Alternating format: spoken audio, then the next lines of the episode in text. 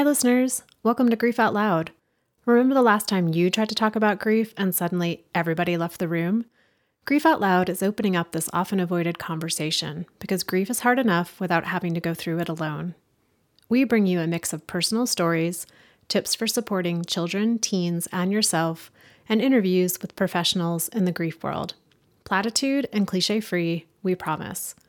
Grief Out Loud is hosted by me, Jana Cristofero, and produced by Dougy Center, the National Grief Center for Children and Families in Portland, Oregon.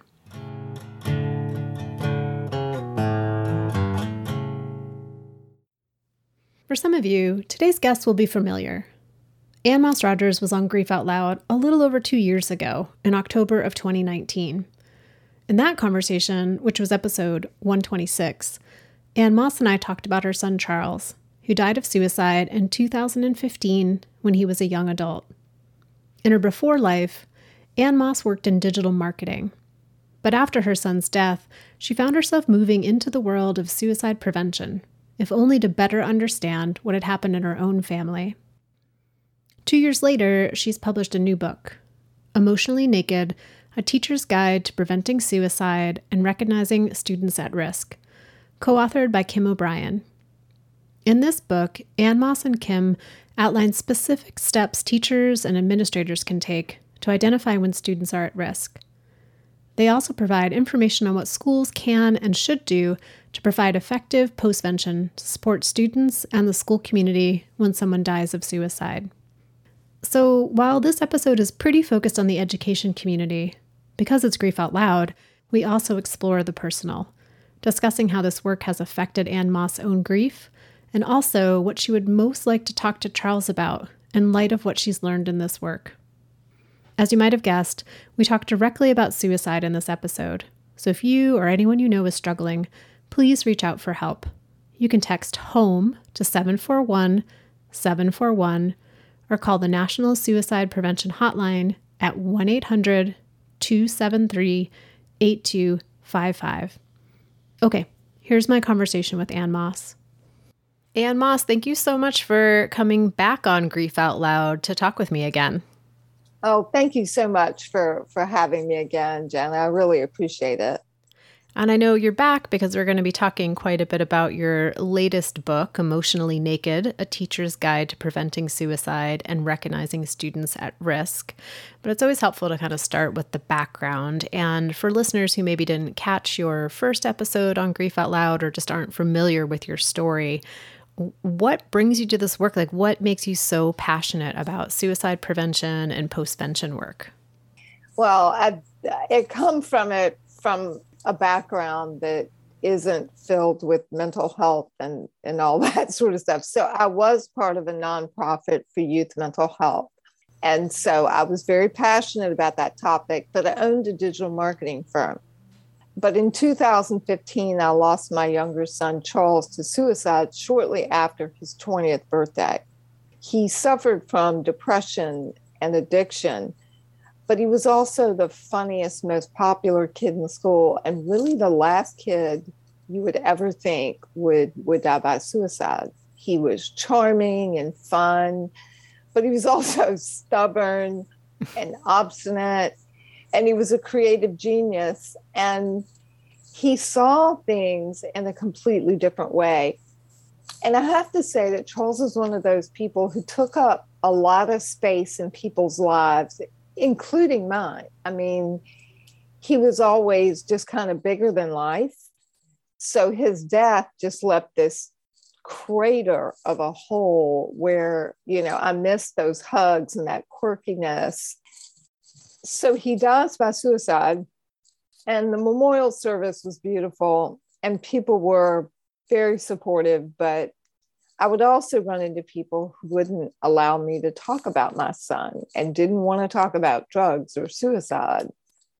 So I wrote an article in the newspaper about my family story, and that ended up going viral and creating this audience for my newly minted blog called Emotionally Naked. And, you know, I may have had 100 people a day reading it at that point. But after the article went viral, all of a sudden people were asking to subscribe. And I was kind of surprised by that. And what I found out is other people were struggling with similar stories and similar losses. And they, like me, didn't know what this grief journey looked like. I guess I've really just kind of made the decision to be a spokesperson on suicide because nobody was talking about it. And I felt like someone really needed to, someone that wasn't just a researcher, but somebody with, with some lived experience of this grief process. I guess to focus on it, I really needed to do that in order to understand it so that I could understand the whys behind my own son's death by suicide. And I know that the the why question and the answers to that why question are always evolving and sometimes out of reach. And I I wonder is there an example of of a why question that maybe you did find an answer to that was helpful for you? Uh, so my son left a lot of lyrics, song lyrics, which I included in my first book. And as I wrote that first book, which is Diary of a Broken Mind, I started to kind of have some revelations that I, I didn't really, you know, recognize at, at first. And I think a lot of it had to do with, you know, Charles talked about suicide, he talked about drugs, and I thought he didn't need to do that, that it would give somebody the idea what I recognize is that's not the case. When we're silent, we sort of snuff out the opportunity for somebody who's struggling to share how they might be feeling. You know, I just, I really needed to kind of understand things from his point of view and step in his shoes. And by reading through all of his music, I was, I was able to do that and tell my family story from my point of view and from his to really explore like the landscape of his mind at that time. Right. Because a lot of what he wrote about, those whys were universal. He felt worthless.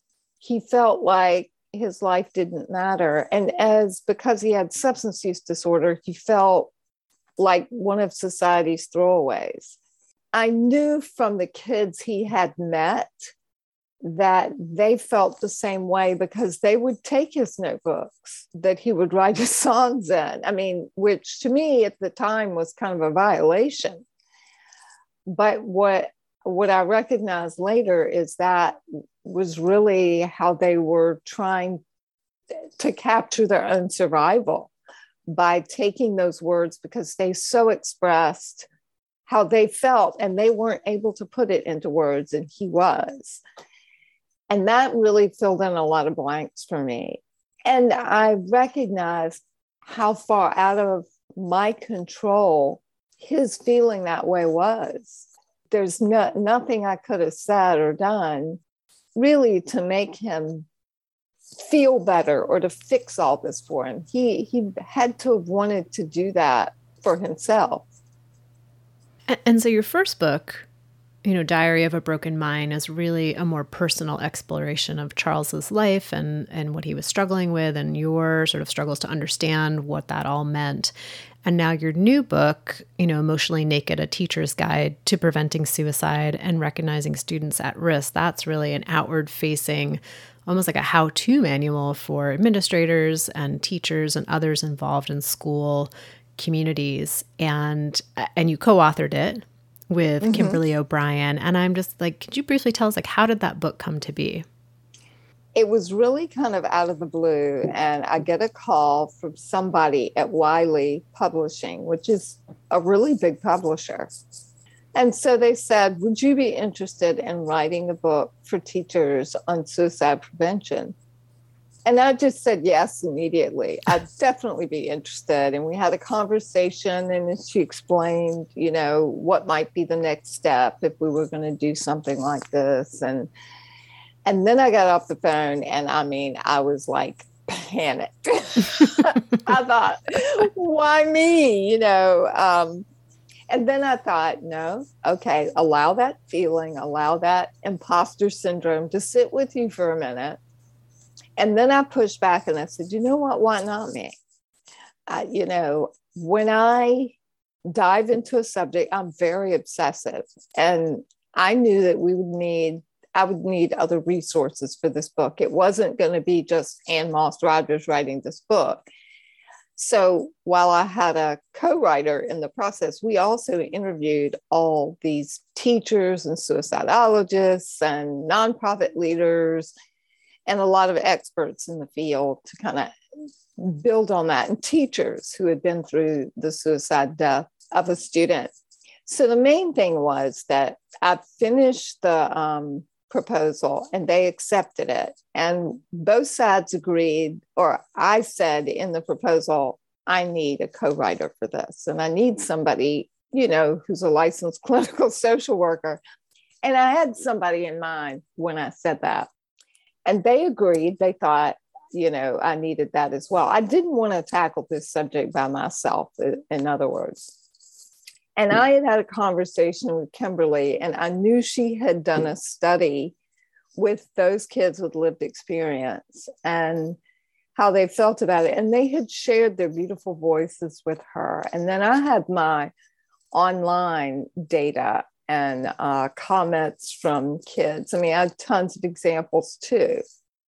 But I thought we needed both sides of the coin there, so to speak. And we needed those voices. And I needed Kimberly's guidance on this as well. She's just so grounded. So we really just kind of moved forward. We agreed we needed to kind of interview people, and we interviewed about 40 people. And we included those stories and their examples and uh, made script so that people had some really tangible, okay, well, what do I say literally? And I would put in a sample script of, okay, it could go something like this, knowing that every situation ain't going to be like that. People needed to understand how what we were saying translated into actual words. So it took us about a year to write it, but the deadlines were, wow, uh, you know, they were tough. And if it hadn't been for a pandemic in the, you know, happening at the time, I am not sure if I would have been able to write this book because it took every single minute of my time for a year. Yeah, well, it really shows it's such a detailed exploration and not even, I mean, it's a little bit of an exploration, but it really is more of that like practical how to these are things t- schools need to be considering these are the ways they can put these practices into place these are the the words you can use and it's so helpful you know especially in the moment of emotional overwhelm and crisis people just like i just need to know what to say and so it's such a helpful book in that way and you know i think many people are familiar with the word and the term and the idea of prevention whether it's preventing suicide or preventing anything else but postvention is, is one of those words that on first hearing, you're like, what does that actually mean? So I wondered, could you define that for our listeners when, when you talk about postvention in the context of someone dying of suicide? Sure. So in the book, we cover prevention, intervention, and postvention. And postvention is the term that describes an intervention following a death by suicide on a school campus for the purposes of this book. And in general, that's what we call it in the suicide prevention realm. Uh, so, an effective response would include communication, connection, healthy grieving, you know, commemoration, stabilization of the situation, uh, coping skills and resilience development, and advocacy. And I think that one thing we need to recognize is schools have something few other environments have, and that's an opportunity for genuine human connection, which has gotten lost in the di- digital age. And this is the most valuable currency in the education system. So I think it's important that we leverage these relationships that teachers have with students for the emotional benefit of students and start to inspire the healing process because we know that good postvention is good prevention. Yeah, say more about that. Like, why is good postvention prevention? So, what we see administrators do, and, and I'm going to, this is kind of maybe a longer explanation. It, they're really in the hard and fast answer to that. So, what we see is that administrators kind of have this knee jerk reaction and they'll like say, okay, we're closing school the next day. So, what, what's wrong with that? So, canceling school triggers can trigger contagion and what we call cohort death. And cohort death is you may kids who are in that same grade you know, who may die years later as a result of being exposed to a suicide. So, closing schools or college after a suicide incident isolates your other at risk students. So, while a lot of students may be sitting around wondering why, there are a few students that know exactly why and are struggling to live. Connection is an antidote for suicide giving students a feeling of belonging, which is a known what we call protective factor for pre- preventing further loss of life. The more connected a student is, the more the risk of suicide decreases. I mean, it's of course not 100%. So during a postvention, we need all hands on deck to be there for each other to ask students and teachers to observe who else might be struggling. And that allows students to put their grief into action, to help others, to listen. What are other students saying on social media? We need a lot of people monitoring the mood of their friends because those struggling want to tell. And stigma is preventing them from doing so and they are putting out invitations, and we need to recognize those invitations. So, this is the time to allow kids to put their grief into action by helping others, but to listen to others and meet them where they are. We need to be asking students to be there for their friends and report any kids who they think are talking about suicide, and we need them to go tell a trusted adult. And we need to be talking about grief, all the feelings like anger and sadness and confusion and lack of concentration, talking about the why question, the feeling guilty, and so on. We need them to see that these feelings are normal and accepted. The next thing a lot of administrators do is they're they're motivated to get all it all over quickly so they'll kind of glaze over this cumbersome grief step, maybe providing counseling for a day or two to sort of check that box. But overall, they want to skip forward, go silent about suicide, and get back to normal really fast. And when they do that, students and teachers are left with no real way to process their grief it's telling them that they need to push it aside, which leads to more self harm and substance misuse and further suicide. It, it should instead be a time when the school community comes together and connects. We're not meant to grieve alone. And I always say, don't, you know, don't waste a good crisis. And I think another opportunity we have here is to help students know what the crisis resources are. So I think every class should have like a crisis text line poster, eight and a half by 11. You can print it off from their website, put it on your wall, and just to let everybody know there's a crisis text line and leave it there. It just says, this is a helpful resource maybe this is the opportunity to go over what the protocol is on a college campus or at a school. What happens when you're feeling this way? What should your next step be? What do you do when a friend is feeling suicidal? What should you do? Because we want to encourage students, they can't keep this a secret. This is life and death. And then kids are always wondering, well, you know, uh, if I tell somebody, this person will be mad. And that's true, they can be mad. But I'd rather have a friend mad at me than dead. And when I say that to kids, they get it immediately. So recently, we had a young man who um, was thinking of suicide, and he told somebody, and he made his uh, friend, who was a female, promise to keep it a secret. She was really worried. So she did. She not only did not keep it a secret, she called nine one one and gave um, the police his address. So the mom goes to the door, and they're the police, and the police like want to talk to your son. He's not in trouble, and she's just like, uh, okay. So she goes and gets him.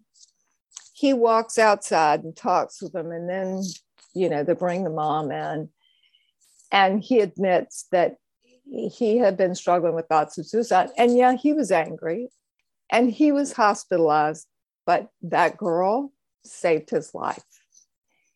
And he won't be mad forever so i encouraged the mom i said please call her and reinforce that he's alive and yeah admit that he's angry right now, but we'd rather have him angry and alive than dead.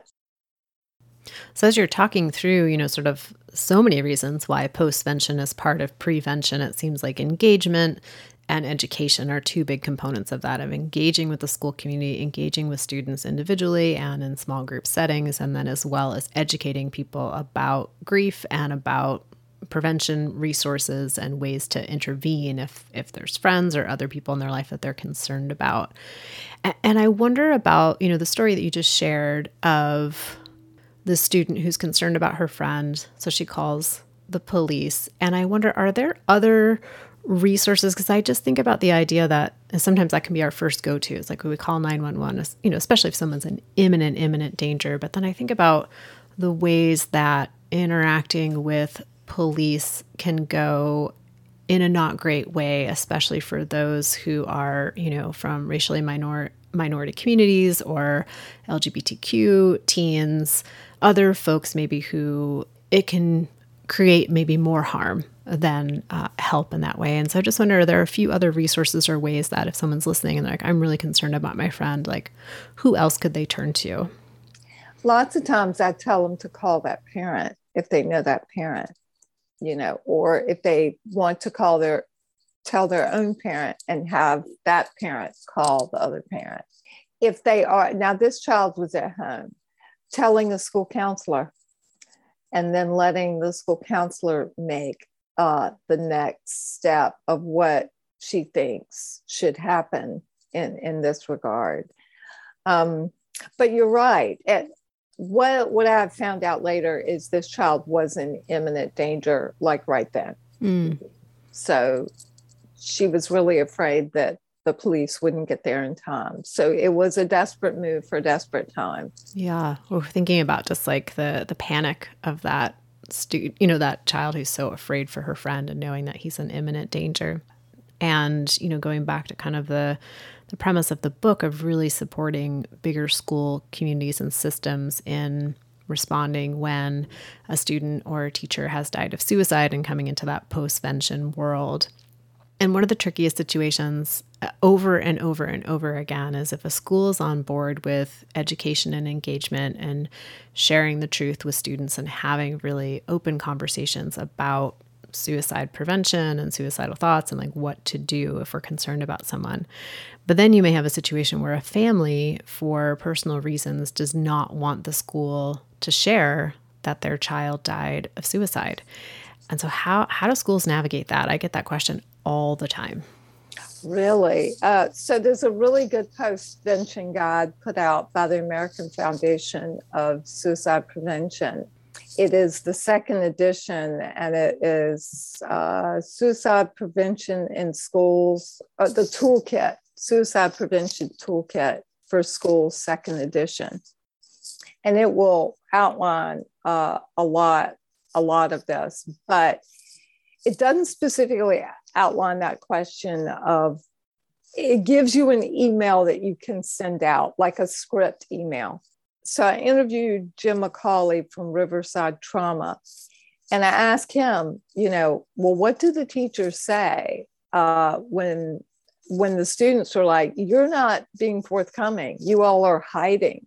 So the, the family said no i don't want to share it. But of course they all know because of social media and you know gossip and texting you know they know well before the coroner has actually declared it. So what we coach teachers to say is something like so the parents are not saying how their son died but you know what you have heard and what you think and how does that change your reaction if you think he died by suicide? So you can still have that conversation. And they recommend that you don't like put anything in writing, but it since they're talking about suicide, you can say, since everyone is talking about suicide, let's have a conversation of what that means to people, or what do you think the whys are? And we always say that if you're going to have a cause, a conversation in a classroom to keep it to five to 10 minutes. You can have a longer discussion about grief, but you really don't want to kind of take up the whole classroom, you know, just focusing on suicide, but also giving students the opportunity to share how they feel. You know, one thing that's coming to mind, Ann Moss, as we're talking, is that, you know, reading your book and doing having lots of conversations about suicide postvention or suicide prevention that the word in a way for me starts to sort of lose its emotional meaning. It just becomes something that we're like problem solving. How do we do this? How do how do we send the email to families? How do we inform students in class? How do we support teachers after the school day has end? You know it just becomes this very like logical cognitive experience.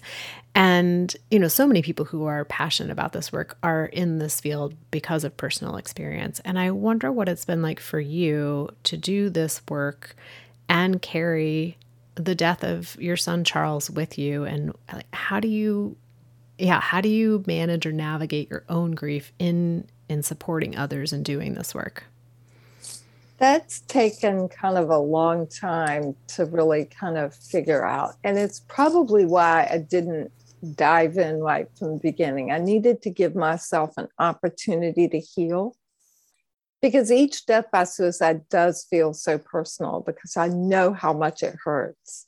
I know the amount of work it's taken to learn to live with the grief and how long it took me to figure out how to put my own grief into action to find my own emotional healing.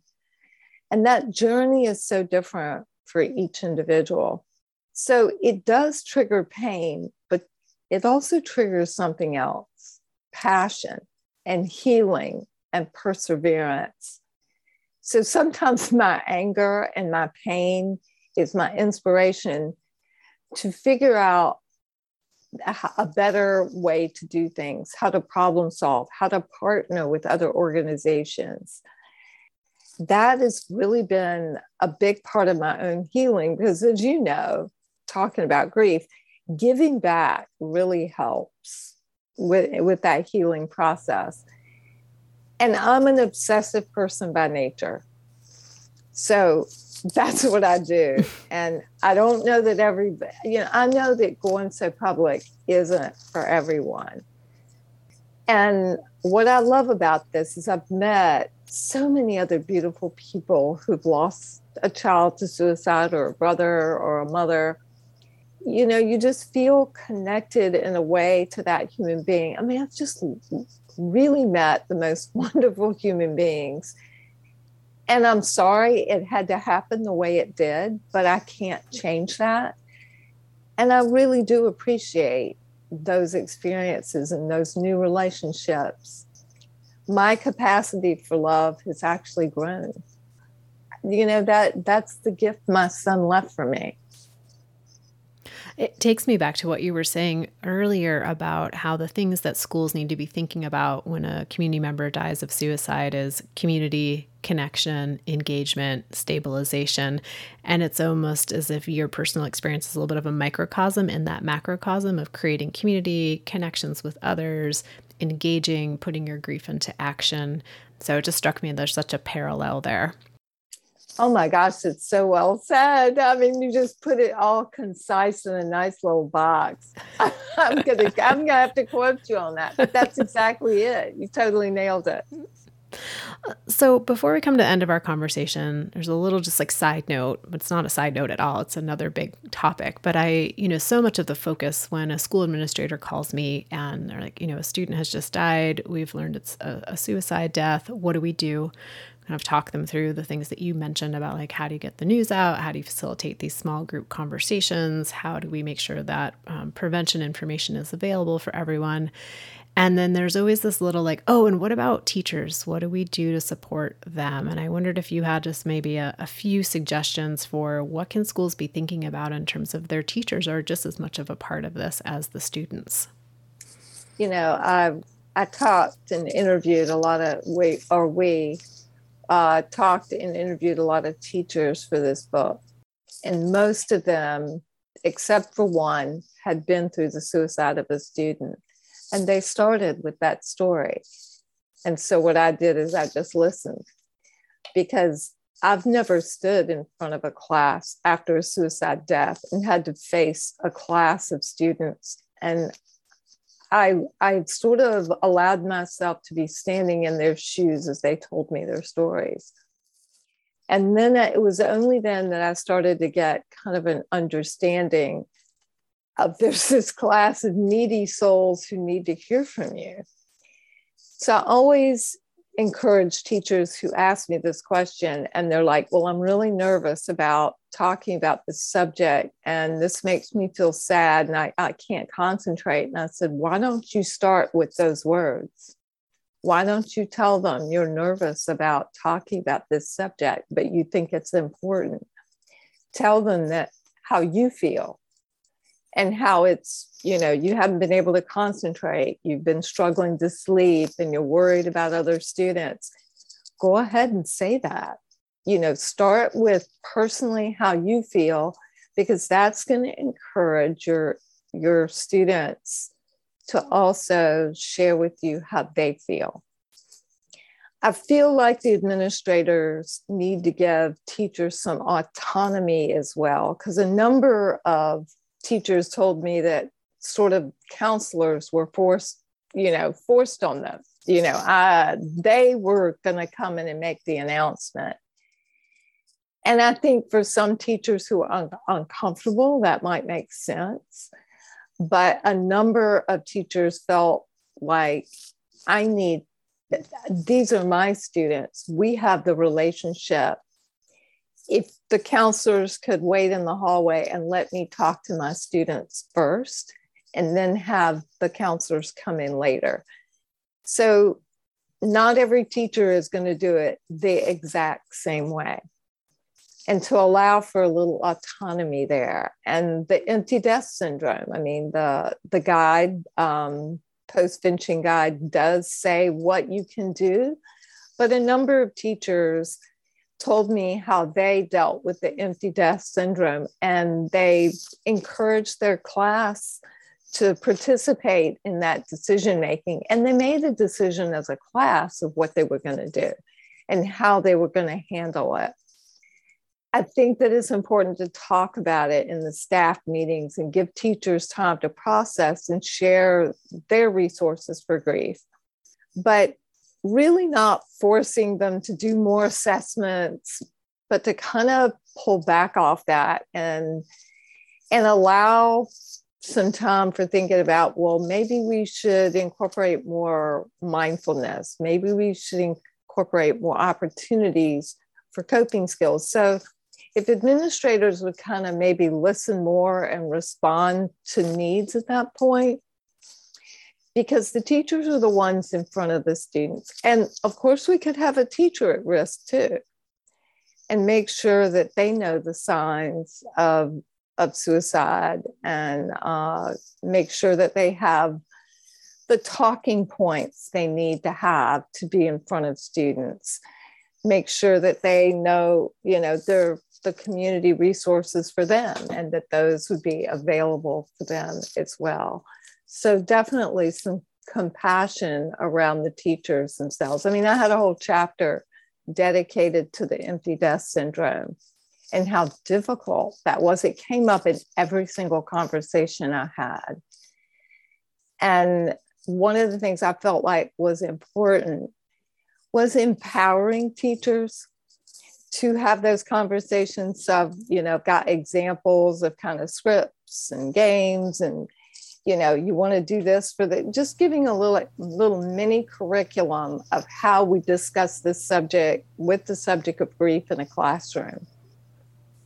Yeah just having almost like a menu of of choices of how teachers can engage with this with students because I think about all of the principles of of our work at Dougy Center being trying to be as grief informed as possible and that the element of choice is so important because you mentioned autonomy and recognition that grief is different for everyone. It's going to show up different so what teachers might need um, it, it doesn't work to have just like a universal policy of the counselor comes in and informs the students because there may be a teacher who really needs that and wants that and there may be a teacher who's like no i i want to be the person to deliver this news. And so you know, encouraging school administrators to keep that in mind that, you know, grief's different for everyone and it's really important to have some element of choice and to be able to have structure and routine, but also flexibility within that. So I appreciate how that that comes through in the book for for administrators, but also for how do we support our teachers and supporting students.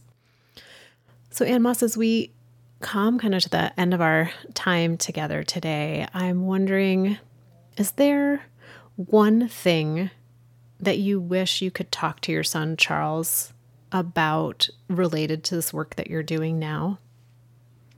I wish I had listened more and lectured less. You know, I I didn't give him as much autonomy as I probably should have. I I wish I had listened and and internalized more of what he was saying.